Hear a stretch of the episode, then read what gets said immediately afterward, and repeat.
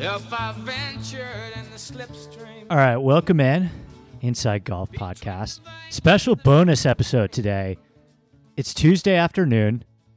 PGA Championship week has been absolute cesspool of content. But I've wanted to have this person on for a while. Kobe is somebody that I've developed a friendship with over the past couple of months. He's somebody that I really trust and value the opinion of that I talk golf with pretty much every day. And I've buried the lead a little bit, but he's been on the craziest DraftKings run I've ever witnessed in my life. Multiple GPP takedowns, uh, hundreds of thousands of dollars already this season. And I think you'll understand why he's had so much success after listening to this episode. Before we get to Kobe, this podcast is presented as always by rickrungood.com. You can find all of the stats and tools, ownership projections that we talk about on this podcast, plus all my written work, Wednesday DraftKings article, full course breakdown, all that good stuff. So head on over to rickrungood.com, promo code Andy. Uh, major championship weeks are a great time to sign up. You can hop in the Slack channel with people like me and Kobe, make your own models, tell me why I'm wrong. It's all a very fun time. Really quickly, also, last thing, want to give a shout out to the betting show that I put out with Jeff Feinberg this morning. That's a fun one. If you are a betting guy and DFS is not your thing, we're, we're only talking DFS on this show. Jeff and I break down the entire betting board. That show's already out, plus some NFL futures, and I reveal my early Super Bowl pick. So please be sure to check that one out as well. And one more reminder leave a review on Apple Podcasts. It takes approximately 27 seconds. I work really hard on these weeks to try and put out a lot of good information and and do it all for free. And when you guys leave a review, it it helps me out so much more than you know. Plus, you'll be entered into a draw to win two hundred dollars. So it's free money for thirty seconds of your time. Just make sure to leave your email or Twitter handle so I know how to get in touch with you if you win. All right, let's talk to Kobe. All right, Kobe Dubose is here in the United Lounge. You're on a flight headed to Dallas in a few hours, and you were already in court this morning. My biggest question to you is how do you have time? How do you find the time to be checking on this Tulsa wind every five minutes like everyone else?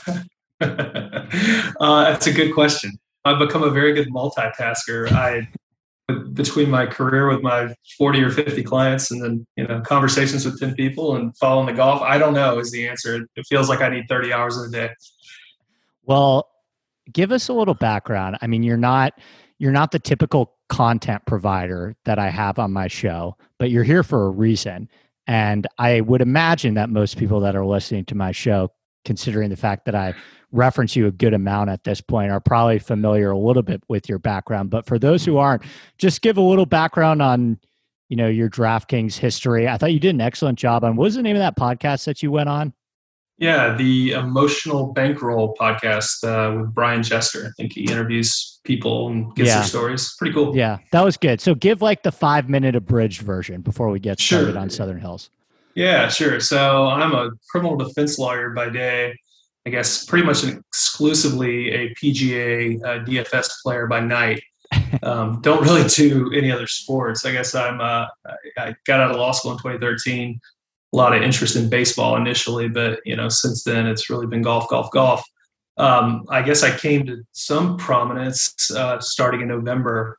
Just had a series of um, I don't know, great weeks. I, I won GPP at the RSM for seventy thousand dollars and uh, took third in the Sony uh, for 25 grand. I won the big, the $3,100 contest at the Phoenix Open for another hundred. Uh, and then at the Masters, uh, just took podium finishes in a lot of big contests for about 180. Uh, turned around that next week and won $360,000 at uh, the Heritage. Um, which so it's been nuts. Uh, honestly, about seven hundred thousand dollars in uh, GPP winnings in the last. I undersold last it. I feel bad now. I think in the tweet I was like, he's won five hundred k. I, undersold it. that was just in one week, right? Uh, I, that was that Sunday to Sunday from the Masters to the Heritage was was nuts. I don't know, life changed a little yeah. bit in that seven days. So you know, people, it's it's been an interesting run. People kind of ask me like, you're kind of weird. You're not uh, you're the typical DFS guy behind a computer screen. You're going to court in the morning and then you're doing uh, golf at night. You know, so I guess people have been interested in my story. So. Have you has your life changed a lot? I mean, I think that's probably we got kind of a que- we'll get to some of the questions that we got on Twitter at the very end, but you know, I would imagine that it's probably hard to go to your day job the next day after winning 300k. Yeah, so I actually took a case pro bono the next Monday. A guy came into my office and did not have the money to hire me for the kind of case he had, and you know, kind of tugged at my heartstrings. And I, uh, I thought, well, thought you know, this would be a really, really good time to do this one for free. And it ended up working out because it didn't take that much work to get the case resolved. Um, I don't know, life's pretty much the same, right? I just go home and hang with my wife and do my you know, research and and watch golf. Um, you know, just a slightly nicer brand of bottled water, and I guess we're looking at ni- nicer houses. So that's you know the future. It's, I think I put some money in the bank to make for a better future, but I, my day to day life not too much different. You, you're just like Scottie Scheffler. He got asked what he's going to do after he wins the Masters, and he's like, "I'm probably just going to watch The Office with my wife." yeah, pretty much. Uh, she's uh, she's been she's been pretty pumped about the. You know, I, I don't know. I mean, it's kind of life changing money. You know, that's the nice thing about yeah. the GPPs. If you can, that's why we do this, right? If you if you can get it right in the right spot, you can you can put some money in the bank that makes life easier 20 years from now. So I, I think deep down we all are looking for that. Last question, and then we'll we'll get into the slate here. Did you book? How long ago? I know you're going to abandon. How long ago did you book that trip? Mm, God, uh, probably had to be February of last year. Like, okay. I, it's so before least, before any of your big wins. Yeah. So I, okay. my, you can ask my my wife. She's like, you can't make Bandon an annual trip. I'm like, well, why not? Um, so I try to keep one of those trips on the books. You know, I've been a few times the last few years. So obviously, if you want to go there, you you got to be out ahead of it. So I had that one booked a while ago. That one, um, first time. Uh, this is my fourth. Okay. So wow. I, I went by myself like right when COVID. I left. I was in Vegas when the players got canceled, and okay. my wife was staying there for a bachelorette, and I was supposed to go to LA for a golf tournament and everything got canceled. And I called up and I'm like, hey, I know people probably cancel because this weirdness. You got any spots? And they're like, yeah, come on. So I went by myself literally as the world was crashing. And then, you know, this will be the fourth time there. It's awesome. That's also the uh, one more thing that you guys don't know about Kobe. He's also what you shot your scratch golfer too. Uh, on a good day, I'm I'm about a two. Um, okay. I played really well the other day, but I yeah I hit the ball a long way. So if I can ever uh, dial in the wedges, I can play pretty well. Like some of us, I guess. Well, you're a locked to come back for the uh, Memorial Park episode because you're you play that course a lot. Am I? I guess we'll start getting into this. Am I? Is there any weight in, in that comp? I mentioned it earlier. I wanted to ask you about that too because I know you play that course all the time. Yeah, I probably play it once every two or three weeks. Hard to get on these days. It's a really good golf course for thirty-eight dollars. Um, Doak, come on. Yeah, yeah, unbelievable. So you know, I think it is. I the uneven Bermuda rough, I think, is so important, probably a little bit underrated. Um, and at Memorial Park, you just get these really weird lies. I think you see it in the tournament there. You'll see guys that they think they're covering the water from 170. And then, you know, I watched Mark Leishman there last year just come up and Tyrrell Hatton too, same group. They came up like 25 yards short. Right. And it was just the rough just eats them up. Um, I think the green surrounds there are difficult. The greens are about medium size. They're not huge. They've got you know lots of different areas where they where they pin them. And if you miss by five yards off of some of these pins, you're just getting ejected. That's what we deal with every day out there. And I think this course has some similarities. And I know, you know, Gil Hanse and, and Tom Doak. They worship Maxwell. Yeah, they, I, you know they have their different styles. We both played their golf yeah. courses, but I think uh, at a course like Memorial, where Doak was a little more reserved, than he might be elsewhere. Right. I think their styles, when they're designing courses for the tour and for majors to play, I think their styles kind of coalesce a little bit. So I don't think that's a bad comp. You know, it's interesting. We were talking about this a little bit too. And you probably consume more content than I do. I'm trying to get there because you were one of the people that really helped me understand how important it is to try and figure out the narrative that people are forming. I'm either going to lose like every single last dollar this week or going to hit bid because some of the takes that I've heard about Southern Hills, some of the directions that it seems like people are going, I I could be completely off. I mean, I hope not because I've played that golf course before and I've been talking to caddies all week. But I've been pretty shocked with some of the uh, the breakdowns I've heard thus far about Southern Hills. I've seen it compared to everything from Bethpage Black to, I mean, just some very short courses that it I, has zoysia. It has zoysia grass Yeah. rough too, Kobe. Hadn't heard. But, I, you know, they must have been doing some serious planning in the last couple of weeks. I did hear today that they resodded the greens a little bit, so maybe they put Zoysia on the greens too. You know, Somebody down there. I, it's hard with a course that we don't see a lot, right? People just get, uh, I don't know, they they begin to um, uh, they begin to really form their own narratives, and uh, without really looking at it. Then you get something in your mind, and it's hard as the week goes along. Uh, once you've committed yourself to some idea of what this course is, you know, a lot of people don't know how to backtrack off of that when they gain new information. Um, and they're used to it, right? We all know how Heritage is going to play and whatnot. When you get a new course, people seem to be really in the weeds this week, which is you know good if you if you can figure it out. That's good. The one narrative that I mean, nothing nothing would surprise me at this point because I continue to be shocked about some of the things I've I've heard about this golf course thus far. But I think the big thing that's kind of starting to formulate on Tuesday afternoon is the weather, and this is obviously something that we were going to talk about and we talk about every single week. But I'm very interested to see where people go with this one because as it stands now, I'm looking at Richard Lloyd Jones Airport Wind Tower, which is the tower that I've been instructed to use.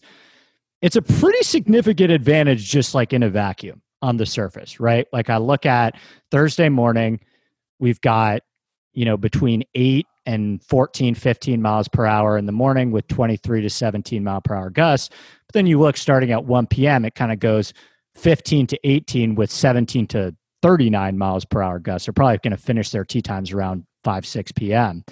And then again on Friday, 50 mile per hour gusts at 7 a.m., 35 mile per hour gusts at 10 a.m.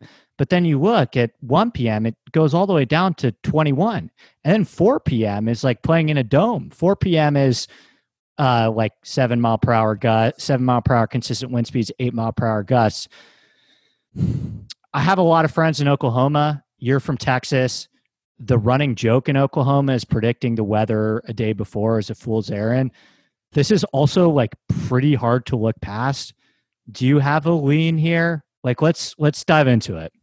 Yeah. So I mean, if I book around to golf in Houston, and Houston is not North and West Texas and Oklahoma, right? We're we're more Gulf Coast. A lot of wind in Texas, but when you get up in the Panhandle toward Oklahoma, I mean, you're in the Dust Bowl. It's a different world. They this is more Kansas and Nebraska style, Right. just windswept than you're going to get even in Dallas. Dallas isn't it doesn't get up into that Dust Bowl. So, but when I look around, even here, it's so windy that I usually wait till noon to book my three o'clock rounds because you never know when you wake up.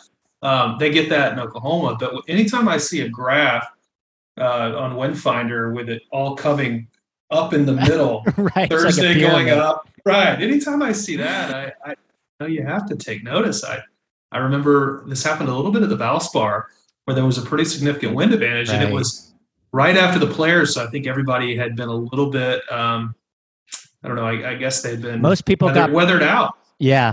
and Yeah. were burnt out on weather, and there was a, a real wind advantage at the Valspar, and I went 100%. Uh, I don't remember what wave it was, but I, I did 100% of my player pool. I finished third in one of the big GPPs um, doing that. And I didn't, it just felt a 10 mile, and that wasn't like this, right? I mean, here we're getting, when I start seeing 30s and 40s on a golf course like this, I mean, you have to take notice. I, I don't, I, I don't know. It's hard to commit to this, right? Because then you get in your mind, you start to fall in love with players, and all of a sudden Wednesday, there's a forecast change, and now what do you do? But I think you're a fool if you don't take this into account. Right. And then what do you do? The thing that I always struggle with the most, and I've gotten burned on this in both directions. So I've had situations where I've taken out a play that I thought was an excellent play and replaced him for somebody on the better side of the draw and got I got I got burned, right? Like so are you the type of person I know like I talked to James a lot too, who is an Oklahoma guy. He did the DraftKings strategy podcast with me and he'll go 100%. Like he'll fully stack it and like me and you will probably do stuff like that too from time to time, but I think it's important for people to understand like we're also completely comfortable losing all our money in a given week. Like if we're wrong and we miss, it's like the same thing we talked about with fading Rahm. It's like we're going to take that chance and if we miss, like that's fine. We can live with that. Do you see yourself potentially if this holds going a full stack or there's certain guys on the other side of the draw, Prince of Shinnecock, that we just we can't get off them? You know, I, I, think it depends on how aggressive you want to be, right? I've been described as uber aggressive. I'll fade anyone, anytime. I think yeah. when I went to Heritage, I avoided the 15 highest uh, owned yeah. players, which was, you know, someone wrote a review of that. So when you do that, though, right, the chalk hits, you're done. You're toast. You're losing all your money. You're going to put in, you know, for me, you're going to put in $30,000 in a week and you're going to log in on Sunday and it's going to say winning 220, right? And you're just, oh, just put the phone away. Uh, but there's some guys I don't. I can see a strategy where I would just go full fade because there's enough guys on both sides of the draw that I like in a tournament like this with such a deep field. Um, but at the same time, you know, we know that it's not just going to be 70 guys from one side making the cut, right? Yeah. There's going to be there's going to be guys, there's going to be 15 or 20 guys even out of the bad draw that play well and that find themselves, uh, you know, there. And the wind can shift a little bit. You know, all of a sudden, some guy's playing in a window where he's got at least, you know, 9, 10, 11 holes where, you know, sure, he gets wind blown on eight of them, but now he's got the rest of the course to play without a ton of wind. So that kind of stuff can happen, which makes me feel better about if I really like a guy, it's probably going to be in my pool, but maybe I'm reducing my exposure to him a little bit just in case, right? Right. Yeah. Even at the players, when there was, I think it might have ended up like maybe two shots. I'm I'm not sure, but even you know there were a lot of guys from the other side that still made the cut too. You know what's the last question I want to ask you before we kind of start talking about some of the guys is, you know, I remember the Masters for me. This is a good contrast because you had an incredible Masters. I had a terrible Masters, and I remember walking away from the Masters saying, "Man, I felt like I did a lot of pivoting for the sake of pivoting. Um, and I start looking at all this stuff later, and it's like you start looking at the lineups from the past couple of years, and it's like, oh man, like turns out chalk at the Masters like has this pretty, pretty solid like history over a pretty large sample size. I forgot who put it out on Twitter too, but you look at the lineups from the last couple PGAs too, and it is a little bit more chalky than I'm usually comfortable going. I mean, my lineups tend to be max 75% combined ownership. I tend to play pretty aggressive in that sense. And I'm kind of struggling this week with do I need to think about ownership a little bit less at majors? Do you have a take on that at all? Yeah, a lot of times if you look at my particularly my 150 builds, right? I'll play different contests. And the higher stakes, I'm playing four or five contests. Right. that's a little different. But in my sort of $20 builds for the 150 lineups, 50 or 60 of those lineups will have like a combined 40% ownership. Right. I you know, I'm like, lineups. right. it's like 7% on, 5% on high price guys, and then the other four guys are 1.7%. And I'm like, okay, I mean, if I'm winning this week if this lineup hits, right? Oh, it's oh, yeah. not even about being unique. It's like I have leverage everywhere. However, and, and I've had some of those lineups come through and do really well. But I think when I go back and analyze my play, at least some of my best weeks have been where I've had a little more chalk, not a ton. I'm never going to mm-hmm. be taking the three chalkiest guys ever. But like at the RSM, I had Cam Smith, who was 31% off, right? I had Rory and Morikawa at the Masters, who were not chalk by no. any means. And you Scheffler also, too, right? Who no, was kind. I had, I had no Scheffler at the Masters, which was pretty amazing, actually. Huh. Um, well, yeah, Morikawa no was Morikawa was under owned at the Masters was, but Rory was kind of right there in that mid range. He wasn't over owned, he wasn't under owned. But ordinarily, like if you're just fading everybody up top, you probably wouldn't have been on Rory. Um, and I had a lot of guys in that eight to ten to twelve percent range where I didn't worry about trying to get the five percent guy over the eight percent Fleetwood or whatever. Yeah. Right. So Fleetwood ends up on the team, he scores a lot of points. and I've seen that in other tournaments too, right? I had Cantlay in one of the lineups at Heritage. He wasn't the super chalk, but he also wasn't low owned. So, you know, I think trying to get too cute with that, I love leverage. I love it more than probably anybody who plays it these days. I mean, I, I do think why we became friends, Kobe. Yeah. yeah. You, you, know, I'm here to just gotta be comfortable in GPPs. Like, you want to win the big scores, you have to be comfortable losing. Um, and that's part of that. But I think at some points we're getting too cute with the distinctions between, you know, 3.8% Sergio and, you know, 6.6% someone you actually like. What are you really doing for yourself? I mean, obviously you're gaining a little bit of leverage, but at what cost? We're not talking about fading the 37%, you know, Luke List that comes in on some of these weeks. Uh, so I think you have to be smart about it and not fall totally in love with just fading ownership because that, you know, that's just as dumb as playing you know all the chalkiest guys. The play the best plays lineup as you might want to call it. That right. is, those two things are equally uh, nonsensical to me at least.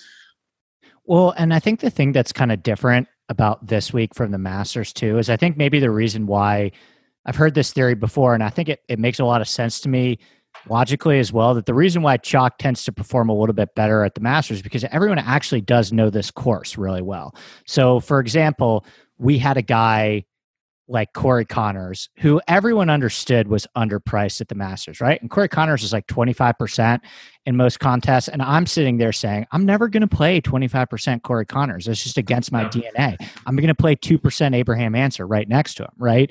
And of course, Conners ends up smashing and, and doing well for a lot of people. And I'm sitting there kind of like, God, what the fuck? Like, yeah, he looked good in my model too. The interesting thing about this week is that most of the takes I've heard on this course, like I'm kind of on the other side of a lot of them too. And I don't, I don't see anyone really emerging as crazy. Uh, you know, I think we get a, I think it's in play here, Kobe, and my guess would be Spieth.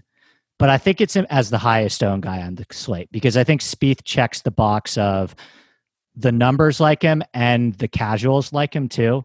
And I think even with a guy like Cameron Young, I still think there are a lot of people that don't know who Cameron Young is. But with Spieth, you get the casuals and and you also get the numbers guys.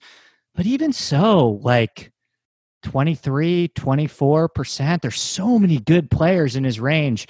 Do you kind of see that too? I know you kind of make your own projections too, but it seems kind of flat to me this week.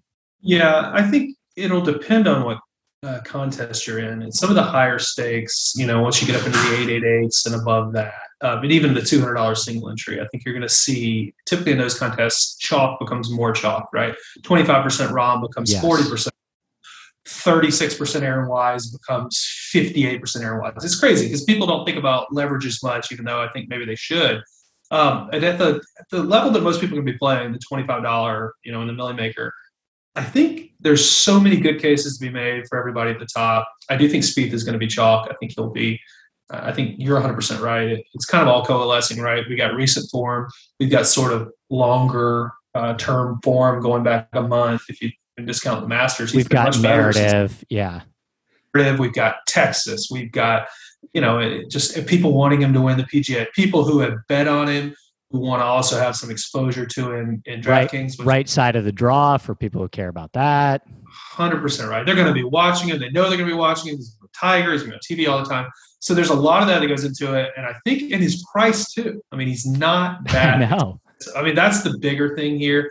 If he was priced up at 10 4, like where Morikawa is, maybe not. He's so easy to click. You, people will start their lineups there he's a pretty easy second man in if you're going to play Justin Be Thomas. man in if you want to get crazy. Yeah. Right. And with so many people that I think are going to go down to your Hadwins at 6,300, things like that, it gets real easy to work Spieth in. So all of that he has going for him. Whereas normally when you get the super chalk guy, he is going to be priced up more, which is going to at least keep some people off of it. And then I will say also, I think Cameron Smith and DJ being sandwiching him a little, and even going up with Hovland and Xander. He's got four people sandwiching in him that are on some level. I'm not saying the shine is off those guys. Obviously, Xander played great the weekend, but DJ is looking like people are going to neglect him a bit. Yes. Smith haven't seen in a while. Hovland has the chipping problems. So the big sandwich around him isn't, those aren't the most appetizing guys in that top of the board. So all of that combines to, I think we see 25, 30% Spieth maybe. Um, but I think everywhere else, I, I think it's going to be pretty even, uh, at least from what I can tell. Right. Like, let's talk about the guys above 10. So you've Rory, Collin, JT, Rahm, and Scheffler. I don't, I, right now, the way that I have it, every single one of those guys is between 15 and 20. And I wouldn't be, I wouldn't be shocked if that's how it ends up playing out. You know, Morikawa probably would be my guess to be the lowest of that bunch. But even so, you know, Mayo's all in on him this week. And he's had so much success at these majors. I think after a certain point, people are starting to understand it with him. Rahm is the interesting one to me, man, because, you know, not the warm welcome for the Mexico Open champion I was expecting. I really, so funny how recency bias, and I texted you this too. It's like after Rory's second place finish at the Masters, I'm telling you right now, I fully believe that he would be the guy this week. I really did. I mean, that round was, you know, Kyle Porter was going nuts about it. And it was just like, it was crazy to hear that he holds that bunker shot. It's yesterday's news. Rahm wins the Mexico Open. It's like Rahm's back. Rahm looks amazing. He's the best player in the world again. God, Rahm could be like 14, 15%, right? And you have all these guys that are shooting 60s at the Byron Nelson like Hideki and JT and Spieth and all these guys. And and now I think we have this situation at the top, and then there's Scheffler too, who I still think people still doubt. So now I have, I think you have this situation at the top where I think you can kind of play who you want, right? Like I don't, I don't really see a guy emerging there. Yeah, I think that's right. Um, I I do think Thomas uh, JT will um, end up garnering the most ownership. And I right. think that's more, I mean, obviously the form coming off the Byron Nelson, but I think the price, again, is with JT, you can get your Spieth and you want your Spieth, right? So I, I think the price and that big discount off of Scheffler is going to put people on Thomas. But there are cases to be made for all the guys, but I don't sense a ton of excitement around the top of the board. I think a lot of that is because people are a little unsure how this is going to play with all the information and misinformation that's out there. I think more people are interested in taking a more balanced uh, approach, and it's it's pretty easy. The pricing's fairly soft, but I do think you can play who you want. That's going to be one of those weeks where you know you're not going to gain a whole lot of an edge by taking a you know you think oh Rahm is man I'm getting a discount on him. He's at 15 percent compared to 17 percent JT. Well, you didn't really like Rahm. You just wanted to save two percent, right? So uh, I think this is interesting this week. I don't see a lot of opportunity to gain leverage up top. I think it's more in the mid ranges that you can do that. Yeah. And even in the low nines, like I'm telling you right now, Kobe, Xander's one shot away from being like 6% this week. And I still don't think that he's going to be crazy just because I think there are too many good players around him. And I think the Hideki cult is pretty strong this week. But how do you see that bottom tier of the nines shaking out? Because Hideki is a thing this week. But the interesting thing with Hideki, and you've done such a great job of talking to me about this before, is there's certain players that always come in lower than you think. Always. Whether it's Patrick Reed, Hideki kind of falls into that category where it always feels like Hideki is underowned. And then Cantlay is an interesting one too, because they're people are betting Cantlay. People are talking about Cantlay. He's not sneaking up on anyone. Yet at the same time, he hasn't played golf in a month. So he's not you you're not freshly looking at him shooting a 60 way and firing at every pin and gaining 10 strokes on approach like Hideki or making 25 birdies in 50 holes like Xander. How do you see that kind of lower tier shaking out? And do you believe that Hideki will actually be Jock? Because part of me is is like, ah, I still feel like he's a good candidate to come in a little bit lower. Does have the good side of the draw though. This is a hard range to figure out. I think one of the questions that you have to answer before you can understand this range is what will people do with Brooks, right? I mean, I uh, people are looking at a 5% Brooks. There's so many questions, right? But now I've noticed on Twitter and elsewhere we're getting sort of we've bounced back the other way. We had some anti-Brooks content, and now I see people. Well, God, look at his press conference where he's talking about how upset he is that no one's betting it. Right? Oh my God, that's the Brooks I want. I saw one tweet that was like, Brooks has said he's. I think it was Chris Powers.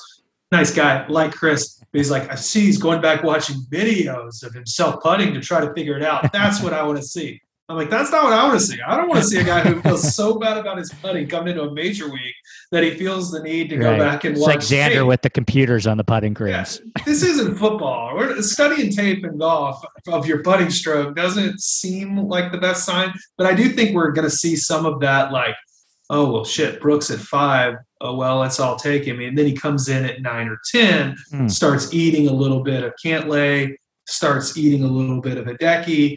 And Hideki, I think he, I've told you this before, like you mentioned, I think Hideki has a nice floor. There's people who will back Hideki almost anywhere and always. I'm usually one of them. I love taking Hideki. But I think he also has a ceiling. There's people who don't trust Hideki. He's burned people with withdrawals. He's burned Right. people just with those flaky weeks. So there's people who don't want Hideki and they don't want chalky Hideki. So when he hits a certain number, people go, oh, well, I could just hop off and take Brooks and, oh, I'll get cute with it. And then it brings him down to a place where he's not so chalky anymore. Um, but I do think it's going to be balanced here. The one, I think Brooks is going to be low on though, still after all I've said. And I think DJ sort of in the mid range uh, probably figures to be less owned than he should be. And then those other three guys, Xander, Hideki, and Cantlay, just probably spread out the ownership and they end up all in that 15, t- 10, 12, 13, 14, 15% range. Uh, that's at least how I see it. I think you have to play Cameron Smith. I think so too. I told you that this is one of the ones I've been, you know, we're letting people in on our little, uh, our little process that we have the week. We're putting it in digital form now. But I told you Thirty-five been- minutes into the show, and we haven't given one pick. People, people are going to be angry.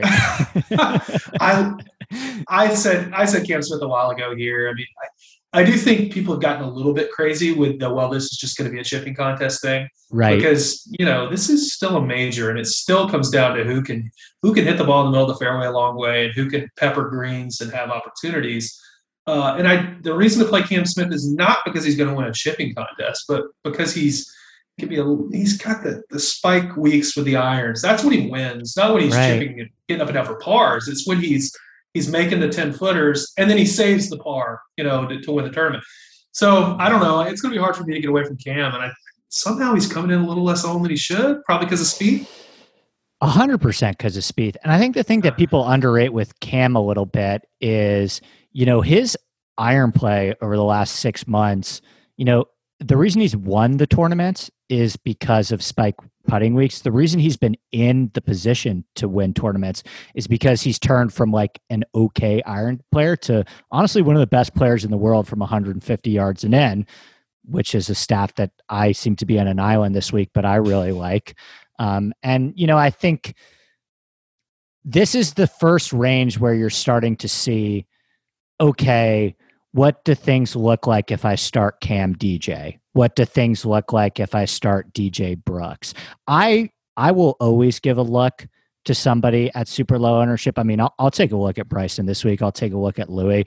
I will mention this. I got a DM from one of the guys that was on the range today. I don't know if you saw this. I posted this on Twitter under one of the comments, but I asked him, I said, anything sticking out to you? And he was like, Brooks is hitting some bad golf shots. I'm just like, you know what? If you're playing 150 lineups, should Brooks be in five or 10 of them? Yes. But if you're not, if you're a single entry guy, I think the way that you want to get weird is eights and sevens. Yeah, I think so too. I heard you mention that with uh, Twitterless Steve and Boston Capper, and it gave me some pause. you know, I I love qualitative data. I you know the numbers numbers are great, but when I get some good qualitative data, I, I watched Brooks a little bit yesterday, just hitting shots on live from, and it was it didn't look quite right. My wife said he's gotten a little bit fat, so you know, maybe there's something to that. I don't know. I she It's- usually thinks he's a it's hilly, devil, so- Kobe. You know that's why people. I've I've heard that take for why you shouldn't play Lowry this week. Too, Oh. so God, there's there's no guy I hate more when I don't have in Shane Lowry. I scream so. I'm canceled whenever it comes to Shane Lowry. I, I am fat shaving him all up and down the back nine at Heritage.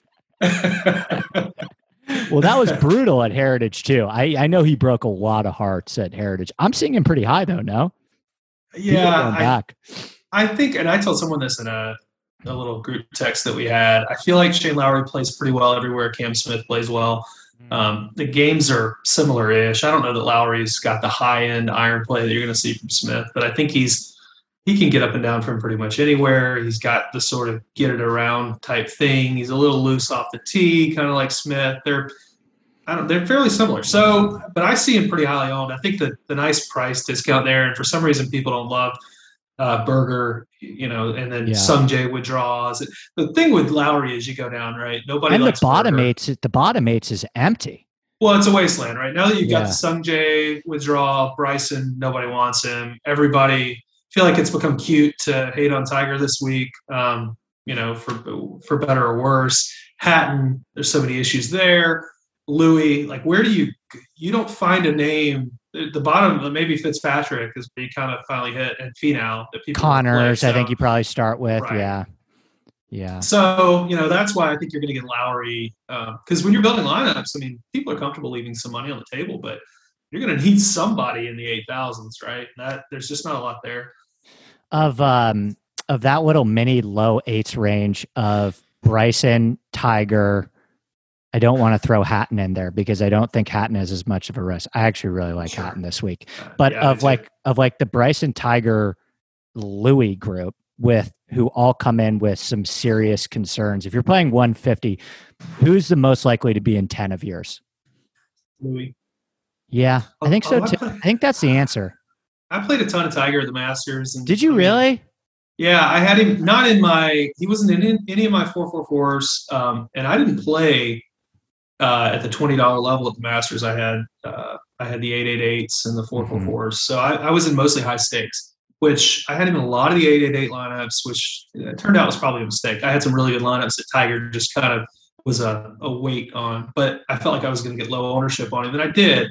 Uh, and it was it was just nostalgic. I shouldn't have done it. I was very emotional about Tiger. I love him, but uh, at the end of the day, I, I think he's better here, and I don't hate him, um, particularly on a tougher golf course where you know maybe positional points are going to matter more. I don't know. He's There's got the good draw too. He was a he does. lock. He He, was a lock for that too because you got to get him in the Friday afternoon TV schedule. That's exactly right. Yeah, I like Hatton though. I think he's got to be the answer there. I think you know people are going to take the Augusta comparisons to a weird place with him, right? I mean, he hates Mhm. Augusta. He's got the bad vibes there. Just because this course is similar to Augusta, it doesn't mean he's got the bad vibes here, right? And I, He also finished sixth at Shinnecock, which is the only other course where you get a lot of weird bounces and variable That's right. winds and short grass everywhere, and he figured that one out fine. That's right. And I think he's good. You know, anytime you get him in tough conditions, I think you're going to like him more. And people just, for some reason, they don't like playing Hatton. I don't know. And I've had a lot of success with him. So I, I think he's a good play here at that price. But Louis, you know, at $8,000 is so cheap. The upside is there. He's a birdie maker. You know, he's going to reel off streaks. I, I don't think anybody's making a lot of Eagles this week, but he, I think he's going to score. He'll outscore his position. Um, but you're taking a risk always with Louis, right? And a lot of people can't Mhm. stomach that. They don't want the late withdrawal slash just you know head to the jet after you know one round thing that happens with Louis. So I, I can see why you wouldn't play him if you were just doing single entry or you had five entries or whatever. You know. You know what's interesting too is you have this pocket of Conners, Finau, and Fitzpatrick, and it's dead above them and it's dead below them too. No one's going to play Webb. No one's going to play Ancer. No one's going to play Leishman.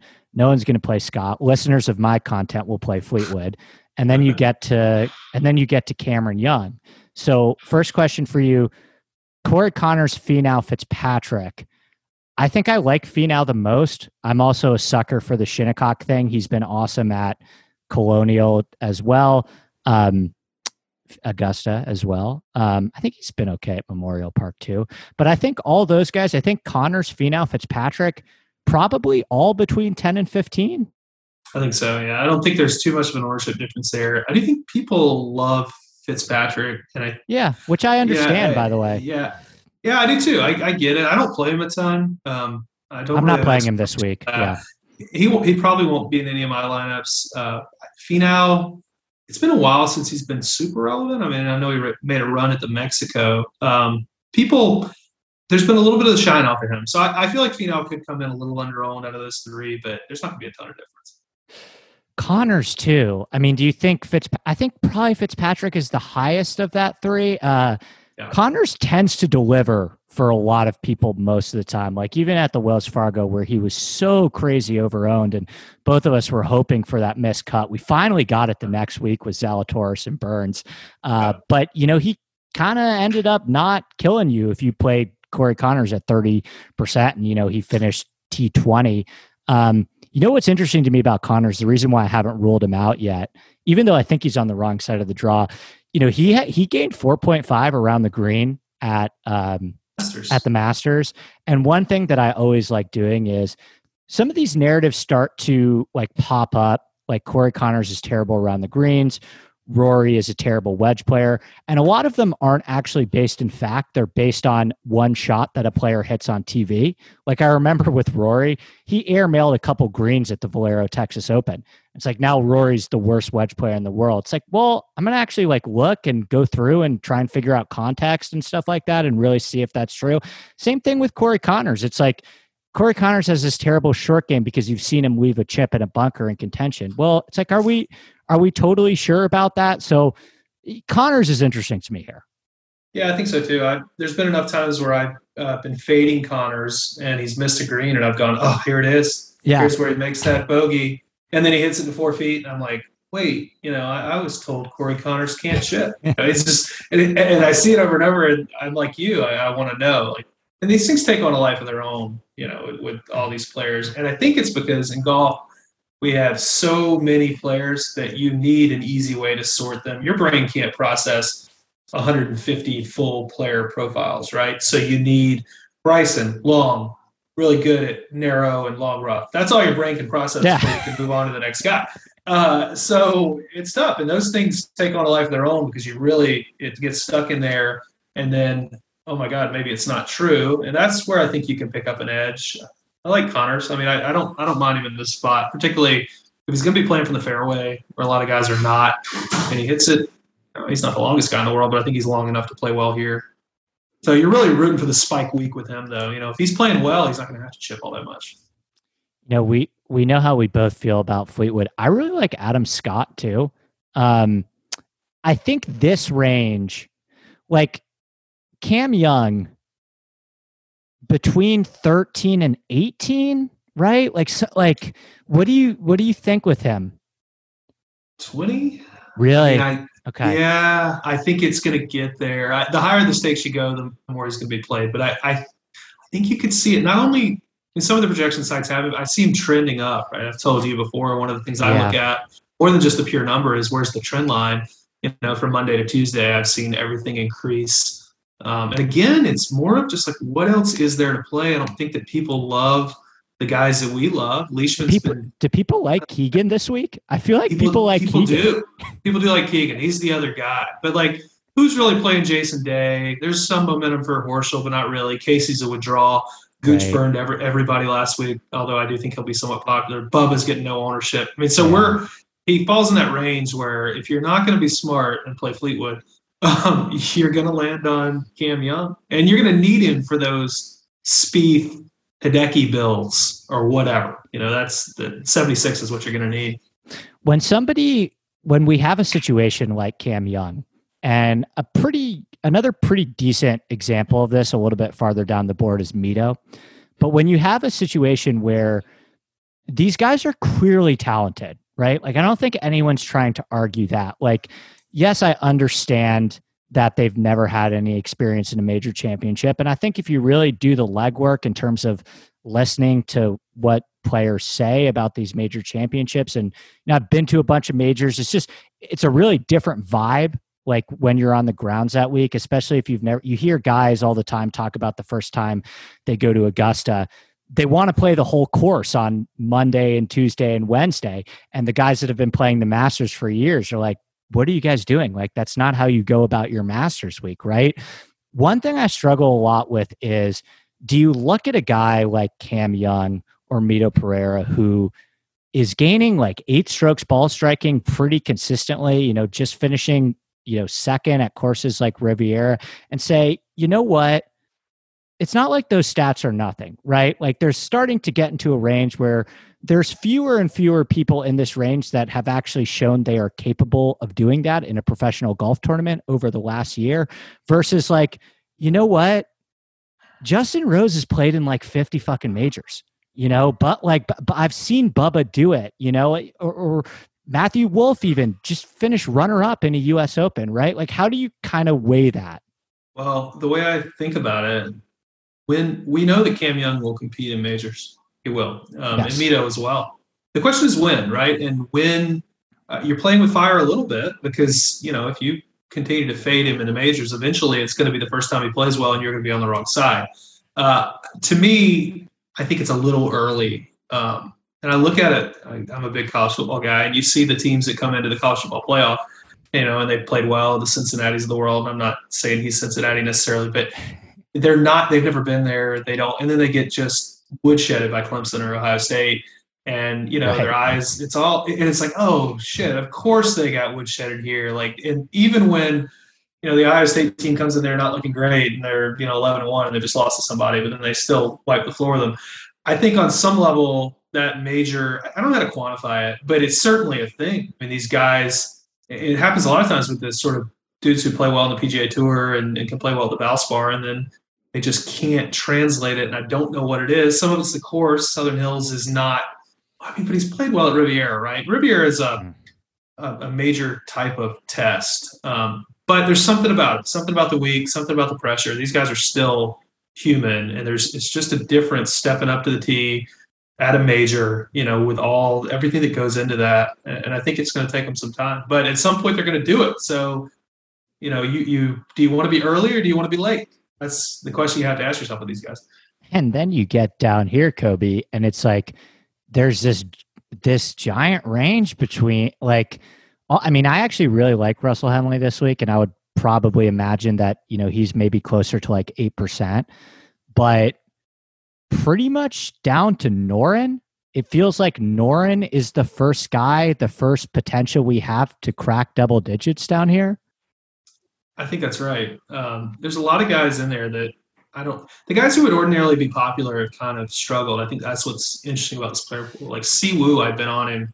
Yeah, almost, I play a lot of Siwoo. Bad last week, pretty bad, frankly, um, at the Wells Fargo. Been fairly disappointing for a while. Luke List, same thing. I don't think there's a lot of excitement over even him. even Hoge's cool. So Hoge and Straka have started to cool big time too. That's right. McNealy, you know, he's got sort of the Cam Young problem, which is, but without the high end finishes and the big events. Can he do right. it here? Pieters fucking I, I, took a nuke to everyone at the Masters. I like I mean, uh, Pieters. Uh, yeah. Yeah, I like Pieters. I'm going to be on him, but nobody wants Thomas Pieters at this moment. Same thing with Ed Royan. So you're right. I mean, you get all the way down to Noren. Maybe Brian Harman picks up a little more ownership, but not to get to 10%. Um, so that's a dead. There's so many dead ranges in this player pool. That's what's got me fascinated with it. I like Reed and Sergio. yeah, I do too. Well, they're in all my player pools always. So, and it's generally because no one else is playing Reed. And, uh, I'll take my chances. Sergio, it's such a weird year though, right? He's uh, all right. of a sudden putting the lights out. I, I don't know what you're going to get out of Sergio, but that's part of that's why he's 7,200. If he was good, Sergio, he'd be 8,200. Right, and I think the thing with Sergio is he has this public snafu at the Wells Fargo. Yeah. Um, you know, it's interesting. I played him at the Wells Fargo. He was, I mean, he easily could have checked out of that tournament. He was really good the rest of the week, and he finished, he finished top twenty, I believe.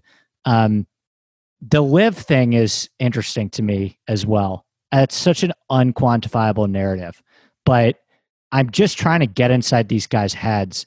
And I know we talked about Kokrak a little bit too, who I think Kokrak is a very good candidate to be the like you said, I'm sneaky playing Jason Kokrak. Oh, wait, Jason Kokrak's 13%. But like with some of these guys, like Kokrak, Sergio, Rose, do you think people are actually starting to think, like, all right, these guys are going to play the Centurion Club in a week for $4 million? Like, are they really going to try and beat fucking Hovland this week and these guys that are 20 years younger and bomb it, you know, 30 yards past them now? Yeah, I think people are taking that into account. Um, even if it's just a little bit um, in their subconscious. I, although I don't know, every time I hear that about someone, like Kokrak goes and finishes 13th at the Masters, and Sergio right. played pretty well here recently at the Wells. Like I, yeah. it's all if you're paying attention, you kind of see that Lee Westwood is not playing bad because of LIV. He's playing bad because he Right. can't turn he can't turn his body. You know, it's it's so you know. But I do think people look for narratives. Same thing I talked about earlier. It, it makes it simple. They look for a heuristic where they can sort out all the names because otherwise this is overwhelming. And that's an easy one. It's a really easy thing to talk yourself into. Would you of this group? Uh, we'll say Wolff, Rose. We already talked about Reed and Sergio how we both like them. Wolff, Rose, Fowler. Rank those guys. Oh, can they all be a zero? Um, No. Uh, Rose Wolff Fowler for me. yeah, Rose. Rose. Um, Rose is another one of those guys that is like. I found this weird thing where all of the same guys play well at Shinnecock, Colonial, and and Aronimink. And Rose, Rose and Webb were the two guys that always play well at those two courses, but are in terrible form that I keep going back and forth on.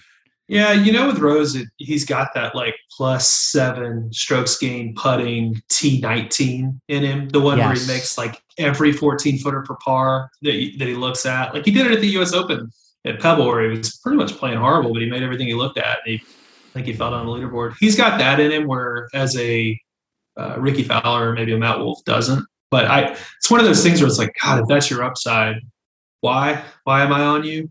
Uh, yeah. There might be a like a 1.5% bump on Wolff and Fowler because people still think that Southern Hills is Oklahoma State's practice course. I heard Taylor Goocher talk about it. Well, I heard Hovland too talk about how they uh, play. Hovland plays a lot of his golf at Karsten Creek, and he was talking about Yep. some of the differences with just the soft greens there. And I how played they're not Karsten perched too. up. Yeah, it's a Fazio. Yeah, yeah, it's just a different different challenge. Beautiful. Never played it, but you know I know a lot about it. Oak Tree is obviously penal, or at least it was before the redo. Hard Yeah. as shit, man. That's a Pete Dye golf course, 7,400 yards. That is a that's a bear. Thicker, rough. Yeah, good, good golf course. At one point, they had talked about that being the hardest course in America when Yep. they had it really charged up, but just different, a different world. And I think again, people like to cling to those narratives. I heard Taylor Gooch. I think he said today he's played this course twelve times in his life, but then he was Yeah, it was really six or seven. He didn't even come here whenever the PGA Championship was here. He was like, "Oh yeah, I watched it on TV." You know, so did every other player in this field who was a kid, right? So, but people are gonna they'll get a boost for that reason. They will. Um, it happens all the time. Like you go to South Carolina at the Heritage, and all of a sudden Doc Redman and Bill Haas are right. Because they went to. Clemson. Yeah. even right, even though they grew up four hours away in Greenville. Like, meanwhile, you won't play the guys who come from Seattle and Georgia, which is an hour down the road. So people get really weird about it, uh, and that'll that'll certainly happen this week. You know, the one guy, how low do you think people are going to go this week? Because it seems like people are doing the Mito thing at 6,700. Uh, they're going to Mito. I think people are going to go to Hadwin. Um, really? just yeah, they like him. People 20, can't. 20% miss a cut by like six strokes is the one concern that I. That it. Yeah, me too. I mean, I was never going to play Hadwin, so it's a completely irrelevant discussion for me. Yeah, I think people have a hard time, particularly the PGA. They have a hard time getting off the sort of PGA Tour player has been playing good at the scrub events. Like, Right. let's take a shot. Later in the year, whenever Hadwin doesn't show up at Memorial and hasn't played well in the majors, they're not playing him at you know St Andrews. But it's early enough in the year that I think you'll see it. Lanto, I think will uh, get some. I think that's as low as people will go, um, and which is pretty low. It's 6,300. Mitchell, think- maybe. Yeah. Yeah, yeah, I think that's there's some of that. I think you're going to see. I'm just looking at the 6500s, I think it, there'll be some stuff spread out. I think I've heard some buzz on Matt Jones. Um, I think Mito is going to be popular. He's a fairly easy click in kind of a wasteland of, you know, just guys that you don't want in your lineup. Aaron Wise, I think will be popular. Although I kind of like him this week. I never play him, but I think he's he's got I, I've been he's been on every lineup of everyone I've been trying to beat, so I've watched him a lot, and it's just been constantly hitting things to six and seven feet. Um, I think he's got a game to play here, but I think uh, there's not a lot down here. I think MacIntyre will be fairly popular. Um, you know, I, but I, this is why I think when I look down into the six thousands, I don't think it's quite as enticing as it sometimes is Yeah. um, which is why I I think there's going to be a lot of lineups that are starting with Speed so that they can just hit Spieth, Cantlay, Zalatoris, and just live right there in that seven, you know, seven thousand dollars zone. Um, so that's what I, I thought. I, you know, when I first saw the pricing, I thought Bobby Mack would be mega mega chalk, and I like Bobby Mack, but I mean, you look at the guys around him. It's like you know the dude uh, there's not a lot of stats on him, I guess, is the thing maybe that'll keep people off. I don't think he's going to be a model guy, but the dude's played in eight majors and never missed a cut with like two top 10s at the Open and two top 25s at the Masters. I think he is one of the things, one of the mistakes that I made at the Masters is there were a couple guys in the mid to low sevens that were like 10 ish percent that were the, it was kind of the number where you started to say, okay, this maybe starts to smell a little bit like bad news and I would pivot off them. Like, I think I would play Bobby Mack at like 10% here. Yeah, I think so too. I think the upside's there. I, I think as a lefty, I think, you know, it's obviously draw bias for the righties, but I think he can kind of cut it around this place and yeah. have some success. Um, obviously, I, I like him at Augusta. He's been so good there. If we believe in that comp, he's got sort of the tough course pedigree we talk about Cam Young, right? It's a it's a mindset. I think we're going to see eventually that Cam Young could be that junkyard dog type guy that goes out in tough conditions and, and plays. But he MacIntyre has shown it already. Not that he can necessarily win here, but he can compete. And I think it's a he's young. I mean, we think I think of him in my mind as a little bit older because he's been around so long. But I, I think that experience matters, and I don't know why my brain maybe that's a bias I need to work through, but you know, it's worked eight times out of eight if you played him in these things. Do you have any other guys down here that you want to mention? I think we're fine down here. I don't think, you know. I, I don't know. There's nothing down. I'm just looking through who I have starred on Fantasy National because I'm just trying to. I have nothing starred below 6,600. I have Bernd Wiesberger starred for yeah. reasons I don't know, just because I he, he always ends up in my lineups and I have Cam Davis starred, even though I don't think I'm going to end up there. I've heard a little Horsfield buzz. Yeah, I haven't. Well, it's coming off a win, of course, and right. he's been good. He was pretty good at the at the Zurich as well. I had a little piece of him there. I've got three guys in the six thousand start. It's just not. I I don't know. I don't know where you go here, which I think a lot of people are going to agree. And I don't, like I said, I don't see a lot of ownership coalescing other than Aaron Wise, um, and then I think Hadwin will be pretty popular because 6,300 and Mito. 6,300 gives you so much salary relief um, going up that I think a lot of people will end up getting there so that they can jam in all the guys they love in the 9,000s. But, you know, I, that's not for me. I think I feel comfortable talking about him because I think even if I campaign, people are still going to have zero interest. I love Kevin Na here.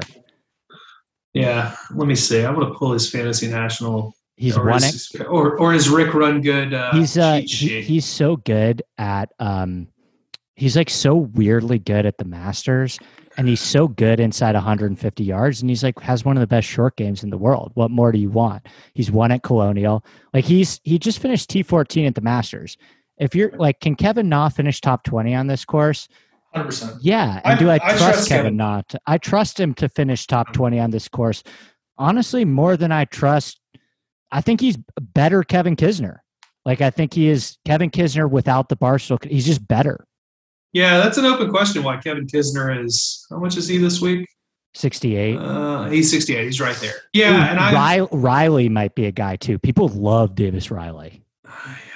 they do. They do. Well, there's some of these guys that are going to project at three percent down low, who just end up in a ton of lineups. Yeah, because um, they're comfortable clicks. People see Riley as having sort of the high end skill set. I don't know if that's necessarily you know true, going to play itself out long term, but certainly recently he's been on TV a lot, which matters when it comes to these things. But I like Kevin Na. I'm with you on that. I I could end up there. Um, I don't. Again, with these majors, you're kind of trying to quantify something that is just like out there. Like, is this mm-hmm. guy? Is this guy capable of not wilting? Because you see so many times that you play a guy and all of a sudden you look at your leaderboard on Thursday morning and he's plus five through seven. Yeah. And you're like, how did this happen? He's not bad enough to be doing that, but he gets on the bogey train and is just gone. You know, I need guys who I, I trust to sort of manage their game um, in the right way. I think a lot of it's mental, but Kevin Na is one of those guys for sure. Schwartzel, you have a thought? He's been playing so good. I Yeah, Masters. Yeah. I mean, I, I don't. I mean, the, I think- the I think numbers at Nelson were good. I think what I'm going to do this week is, I mean, just talking about like pool construction, usually I have like, you know, three or four guys above nine, six ish guys between 7.5 and nine, and like 10 guys below 7.5 that I kind of mix and match with. I think you could do that this week. And I, and I may even go a little bit more. I mean, what do you think the, what do you think? Do you think there's going to be a high six of six percentage this week? Uh, it's top 70 in ties here, right? Yeah, it's top 70 in ties, and you've got a big field, a strong field. You've got, you can probably kind of knock out 20 of them with the PGA professionals. Yeah, so we're at 135. I, I don't think it's going to be a high 66%. Yeah, me I think, neither. I think somewhere in the 10% range, you know, 8, 10%. And I mean, if some of this chalk gets bounced, you never know with these things, By right? I mean, And we're going to see guys shooting 80 over the weekend, too. That's exactly right. It's going to be a weird. It'll be a pretty weird week. I remember the old U.S. Opens, like at uh, at Chambers Bay. You know, you had six of sixes going backwards and four of sixes going forwards, and it Right. this major yeah. play out a little bit like that. But I do think I think you're going to see it somewhere in that eight to ten percent range, unless you know, say Spieth misses the cut or whatever, which can happen. You know, that stuff obviously is in the range of outcomes, and some chalk is going to absolutely bomb. We know that. Who's it going to be? You know, that's if you if you have that uh, crystal ball, you win all the money. But I, I think having a six of six though, you're going to have to have it obviously to win these things. Um, and if we get the calm day that we're probably looking at on Sunday, which it looks like we might get calm-ish conditions, I guess, if Windfinder is right, I think you're going to see a little more scoring on Sunday. But Saturday could just be carnage, like all day, all day carnage. Yeah. Sunday looks like the Sunday looks like the most calm day for sure. And it's Saturday, you're right. I mean, all right. Um Kobe DuBose, one last question. Actually, two two parter. Give me one guy above nine K that's gonna miss the cut, and it can't be Brooks. Um, and who wins? Oh boy, um, one guy above 9K that misses the cut. Uh, the easy answer is Hovland, but I don't. I think he's going to hit enough greens. Uh, Hid- Hideki. And who's going to win this golf tournament? Rory McIlroy is going to win the golf tournament. Oh, I mean, we didn't do the whole Rory piece too. I'm with you, man. I've completely talked myself into it. I know he's kind of your guy because he's won you a lot of money. It's just one of those things where some of the times at the majors, I try and like I get, I get it's such an information overload. This has got to be my seventh show of the week already, and I just get to a point. I'm just like, all right, you know what? Close your eyes. Like, who do you really like? Who do you really see? I'm not one of those guys that I'm just going to necessarily bet who I want to win. Like I do bend the knee to the numbers and really try and win money at this long term. But sometimes I'm just like, all right, just just block all this shit out. Like who's like who do you envision? I keep going back to Rory. I just see him Yeah. raising that trophy. I like the noise around Spieth. I like the noise around Tiger. I just I like the draw. I think his short game's so freaking underrated. I think people are wrong about the inside 150 stuff. I just kind of see it. And it's like, oh, yeah, his last major round, he shot freaking 62, but we were all crazy. He did it at Augusta, and all the other guys that you took did it at Bunny Ranch. Right. You know, I tell people to do this all the time if you're trying to pick a winner, because I think back last year to the British Open. I had a big ticket on Morikawa. I had 500 bucks on him at 38 to 1, right? I won 20 grand. And part of why that happened is I was, I just visualized like, how is he? We got this course with these little small quirky greens and these dog legs and these sort of weird ridgy fairways. And I just imagine him hitting that three wood just right there to the right spot and Right. just peppering these tiny greens. And then, oh my God, I'm watching Saturday and it's like, oh, he's doing it. That's exactly how he's winning the tournament. And I thought to myself, why don't I do this more? Like, picture the guy's path. Like, what do you see on number 13 on Saturday afternoon when he's one back? What what shots he hit? Right? Is he going to get it done? It's hard to do that with like a Mark Leishman because I have no idea where the ball is going to be. But, you know, but with Rory, I can see the bat. It's blasting the ball a long way in the fairway, giving himself more nine irons and wedges than anybody else in the field. And then you know catching a little bit of a hot putter. I don't think it has to be a super hot putter, but you know a little bit of a hot putter, and he's there. So you know I'm I'm with you on that. The first hole is this beautiful downhill dogleg left long par four with an elevated tee where you're kind of right below the clubhouse if you're if you're playing there it's a really intimidating shot because you have all of the members who are eating and the snack bars right there kind of watching you um, it's almost kind of like the first tee at riviera i don't know if you remember how it is at riviera where it's this Sure. elevated tee and the clubhouse is right there that's such a good hole for a draw if rory hits that first tee shot and it's just that booming high draw around the corner i just i can see it Off he goes. I can see it. Um, Kobe, do you have anything to like plug? You know, plug your law practice. I mean, Twitter. Like what? Absolutely. If you get caught with methamphetamines in the state of Texas or heroin, or you know, if you you happen to I don't know throw your uh, kid into the pool and they charge you with injury to a child, why don't you call me? I'm just kidding. No, I, I'm I don't I'm not really promoting things. I'm, I'm not a tout. Uh, I just like to talk golf. I appreciate the chance to be on with you. You've been an important part of my process, as I've told you, and uh, I really appreciate what you're doing, trying to add some I don't know, some intelligence to this space that doesn't, it's not always there. Um, but you can follow me on Twitter uh, at DeBose Defense. You're going to get like a lot of golf takes and then maybe some of my weird takes about criminal defense. And then uh, if one of your family members gets pulled over on I 10, I'm your guy. Um, Kobe, it was a it was a blast, man. Uh, we're gonna do this again. Maybe every major will do it again if you have the time for me. But it was good to see you, buddy. Yeah, you too, man. All right, that is it for the show. Special thanks to Kobe. Special thanks to rickrungood.com. You can find me later this week on the Scramble. Please remember to leave a review on Apple Podcasts as well for a chance to win $200. Make sure to leave your name and Twitter handle so I know how to get in touch with you and send you your money. And one more reminder no Sunday show next week on Colonial, no Tuesday show either. So, no Colonial content for me on this podcast feed. I will still do my Rick article, uh, both my Rick articles, actually. I won't be on the Scramble Tuesday, though. Um, my brother's graduating college. So, I've got a ton of family shit that week, Monday and Tuesday. I did record an extremely fun show with Twitterless Steve that I will probably drop Monday or Tuesday or Wednesday of next week in relief of any colonial content. We basically took the 15 best players in the world right now and argued about how many majors they would end their career with. It's really good. Where else are you going to find a full breakdown of PGA Frisco, the host of the 2027 PGA Championship? A course that hasn't even been completed yet. So, one more time, thanks so much for supporting all my stuff this week. And good luck with your picks at the PGA Championship. We'll see you next time. Cheers. If I ventured in the slipstream between the viaducts of your dream, where mobile steel rims crack and the dead center back roads stop. Everyone is talking about magnesium. It's all you hear about. But why? What do we know about magnesium?